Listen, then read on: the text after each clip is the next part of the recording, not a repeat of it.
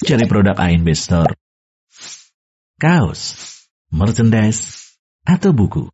Silakan kunjungi anbstore.id, Tokopedia dan Shopee di ANB Store ID. Assalamualaikum warahmatullahi wabarakatuh. Innal hamdalillah nahmaduhu wa nasta'inuhu wa nastaghfiruh wa na'udzu billahi min shururi anfusina wa sayyiati a'malina. May yahdihillahu fala mudilla lahu ومن يضلل فلا هادي له. وأشهد أن لا إله إلا الله وحده لا شريك له. وأشهد أن محمدا عبده ورسوله. يا أيها الذين آمنوا اتقوا الله حق تقاته. ولا تموتن إلا وأنتم مسلمون.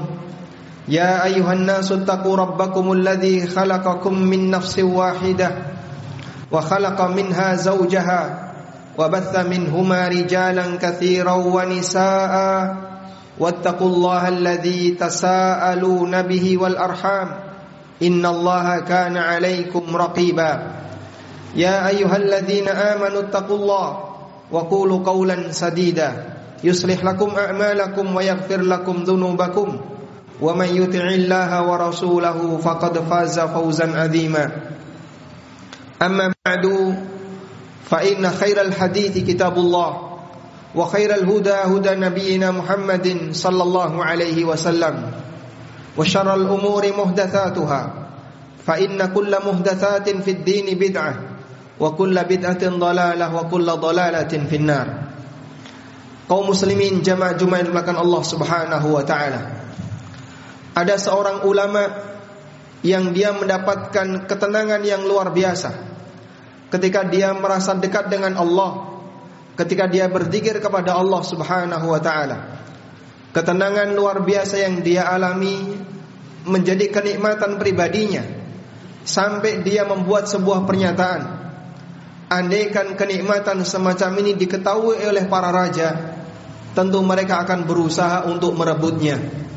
Ulama itu adalah Ibrahim bin Adham rahimahullahu taala di mana beliau mengatakan Lau ya'lamul muluk wa abna'ul muluki ma nahnu fihi minal imani. Andaikan para raja dan para putra mahkota mereka mengetahui kelezatan iman yang ada dalam hati kami. Lajaladuna alaihi bisuyuf. Tentu mereka akan berusaha untuk merebutnya dengan mengangkat senjata. Namun karena para penguasa tidak tahu betapa lezatnya dan indahnya zikir dan kedekatan seorang mukmin kepada Allah. Tidak tahu bagaimana tingkat kelezatan kedekatan seorang hamba yang saleh kepada Allah. Maka mereka tidak tertarik untuk merebutnya. Mereka tidak tertarik untuk mendapatkannya. Dan apabila kita juga mengalami situasi yang sama, berarti kondisi kita termasuk orang yang tidak bisa merasakan kedekatan dengan Allah Subhanahu wa taala. Jamaah dimakan Allah Subhanahu wa taala. Berzikir kepada Allah taala dijanjikan oleh Allah akan bisa mendatangkan ketenangan bagi batin. Sehingga seorang hamba bisa merasakan kelezatan yang luar biasa dan kenikmatan puncak itu tidak ada pada mulut manusia. Kenikmatan puncak bukan di pandangan mata. Kenikmatan puncak bukan di pendengaran mendengaran hiburan, tapi kenikmatan puncak adalah dalam batin seorang hamba. Karena itulah Allah Subhanahu wa taala mengatakan ala bidzikrillahi tatmainnul qulub. Bukankah dengan memperbanyak berzikir kepada Allah akan membuat hati manusia bisa menjadi tenang? Nabi sallallahu alaihi wasallam sebagai manusia terbaik yang kita akui bersama adalah manusia yang bisa merasakan kenikmatan puncak dalam hatinya Beliau adalah manusia yang disebut oleh Allah sebagai manusia yang mendapatkan kenikmatan tertinggi. Sehingga kita diperintahkan ketika membaca surat Al-Fatihah untuk berdoa. Ihdinas siratal mustaqim siratal ladzina an'amta alaihim. Berikanlah kami petunjuk ke jalan yang lurus yaitu jalan orang-orang yang telah Engkau berikan nikmat kepada mereka. Dan makna jalan orang yang telah diberikan nikmat adalah jalannya para nabi, as-siddiqun, wasyuhada, wassalihin. Sehingga jamaah dimakan Allah Subhanahu wa taala Nabi Muhammad sallallahu alaihi wasallam merupakan manusia yang memiliki kenikmatan tertinggi yang beliau rasakan dan diberikan oleh Allah Subhanahu wa taala. Padahal kita tahu Rasulullah sallallahu alaihi wasallam bukanlah manusia yang memiliki banyak harta. Bahkan kata Aisyah radhiyallahu anha, terkadang tiga hari berturut-turut dapur beliau tidak ngepul disebabkan karena tidak ada yang dimasak. Bahkan Rasulullah sallallahu alaihi wasallam mengganjal perutnya dengan batu disebabkan karena beliau tidak ada makanan. Bahkan Nabi sallallahu alaihi wasallam ketika bangun tidur punggungnya ngecap tikar yang beliau gunakan untuk istirahat. Sampai Umar bin Khattab radhiyallahu anhu yang melihat situasi itu menangis. Lalu Nabi sallallahu alaihi wasallam mengatakan, "Ya Umar, ma yubkik?" Wahai Umar, apa yang menyebabkan kau menangis? Kemudian Umar mengatakan, "Ya Rasulullah, di sana ada raja Persia, di sana ada raja Romawi yang mereka bergelimang dengan harta." Kemudian Nabi sallallahu alaihi wasallam mengatakan, "Ama tarda in kana lahumud dunya walanal akhirah?" Tidakkah kamu merasa senang wahai Umar kalau mereka hanya punya dunia sementara kita punya akhirat? Jamaah dimakan Allah, kenikmatan tertinggi yang dirasakan oleh Nabi SAW adalah kenikmatan batin. Kenikmatan semacam ini tidak bisa dirasakan oleh orang lain kecuali mereka yang dekat dengan Allah Subhanahu wa taala. Rasulullah sallallahu alaihi wasallam pernah mengatakan, "Wa ju'ilat qurratu 'aini fis shalah." Allah jadikan ketenangan batinku ketika sedang salat. Karena itu Rasulullah sallallahu alaihi wasallam ketika beliau punya masalah, Ketika beliau menghadapi berbagai macam ujian Tempat bagi beliau untuk beristirahat Dan bisa mendapatkan ketenangan Adalah dengan melaksanakan salat Sebagaimana kata Aisyah radhiyallahu anha Kana Nabi sallallahu alaihi wasallam idza jadabahu amrun shalla Nabi sallallahu alaihi wasallam ketika beliau menghadapi masalah maka beliau salat Pada satu keadaan Ketika Rasulullah sallallahu alaihi wasallam sedang disibukkan dengan banyak masalah, lalu datang waktu salat. Kemudian beliau menyampaikan kepada sahabat Bilal, "Ya Bilal, arihna bis salah." Wahai Bilal, ayo kita istirahatkan diri kita ini dengan salat. Mari kita istirahatkan diri kita ini dengan salat. Bagi kita salat adalah beban. Selesai salat kita istirahat. Tapi bagi Nabi SAW Salat adalah kesempatan untuk beristirahat Sungguh betapa jauhnya perbedaan hati kita dengan mereka Sehingga bagi kita salat adalah beban Ibadah adalah beban Tapi bagi mereka ibadah adalah ketenangan Ibadah adalah ketentraman, kebahagiaan Sehingga mereka jadikan ibadah salat Dan berzikir kepada Allah Sebagai tempat untuk beristirahat Karena seorang hamba ketika punya masalah dia butuh untuk menenangkan batinnya. Orang awam ketika punya masalah dia menenangkan batinnya dengan cara mancing, ada yang pit-pitan, ada yang datang ke kafe, ada yang ke warung, ada yang jalan-jalan. Tapi bagi seorang mukmin yang sejati, tempat bagi dia untuk meristirahatkan perasaannya, mengistirahatkan dirinya adalah dengan beribadah kepada Allah Subhanahu wa taala. Sehingga jamaah Berzikir memiliki banyak sekali keutamaan dan Allah Subhanahu wa taala Allah Subhanahu wa taala katakan, "Udzkuruni adzkurkum." Perbanyaklah mengingat kepadaku, maka niscaya aku akan banyak mengingat kalian. Sebagian ulama mengatakan, andaikan tidak ada keutamaan memperbanyak zikir selain ayat ini, maka itu sudah cukup. Karena tentu kita sebagai seorang hamba ingin menjadi manusia yang banyak dikenang, dan kenangan yang terhebat adalah kenangan dari Allah Subhanahu wa taala.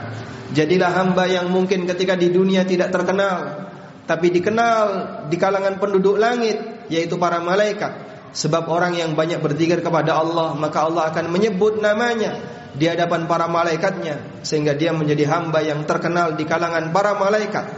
Sehingga kalaupun di dunia mungkin dia hanyalah seorang petani, mungkin dia hanyalah seorang karyawan biasa, yang namanya nggak pernah muncul di permukaan.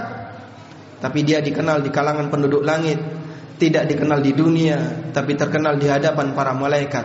Itulah bentuk ketenaran yang paling indah yang dimiliki oleh seorang mukmin. Semoga kita dijadikan oleh Allah Subhanahu wa taala sebagai hambanya yang rajin berzikir dan banyak mengingat Allah Subhanahu wa taala. Demikian sebagai khutbah yang pertama, aku qauli hadza wa astaghfirullah. Alhamdulillahi wa kafa wassalatu wassalamu ala rasulil mustafa wa ala alihi wa sahbihi wa mawalah. واشهد ان لا اله الا الله وحده لا شريك له واشهد ان محمدا عبده ورسوله يا ايها الذين امنوا اتقوا الله حق تقاته ولا تموتن الا وانتم مسلمون kaum muslimin jemaah Jumat dimulakan Allah Subhanahu wa taala. Dari sekian banyak ibadah di sana ada waktu larangannya. Ada ibadah salat dan ada waktu dilarang untuk sholat seperti setelah subuh, setelah asar, kemudian ketika matahari mau tenggelam atau ketika matahari terbit. Di waktu itu kita dilarang untuk melaksanakan sholat. Ibadah puasa ada hari di mana kita dilarang untuk berpuasa seperti ketika Idul Fitri, Idul Adha atau hari tasyrik. Demikian pula ibadah-ibadah yang lainnya. Di sana ada waktu-waktu larangan. Namun ada satu ibadah di mana tidak ada larangannya sama sekali. Bisa dilakukan kapan pun, di mana pun, dalam keadaan apa pun. Itulah ibadah zikir kepada Allah Subhanahu Wa Taala. Sehingga Allah Subhanahu Wa Taala gambarkan salah satu di antara ciri orang yang saleh, alladzina qiyaman wa qu'udan wa ala junubihim Orang yang banyak berzikir kepada Allah dalam posisi ketika dia sedang berdiri, ketika dia sedang duduk, wa ala junubihim bahkan ketika dia sedang tiduran, sedang berbaring. Orang bisa melakukan zikir di tempat mana pun, kapan pun. Karena itu ada seorang sahabat yang datang kepada Nabi Shallallahu Alaihi Wasallam. disebutkan dalam hadis riwayat Muslim dari sahabat Abdullah bin Busar radhiyallahu anhu.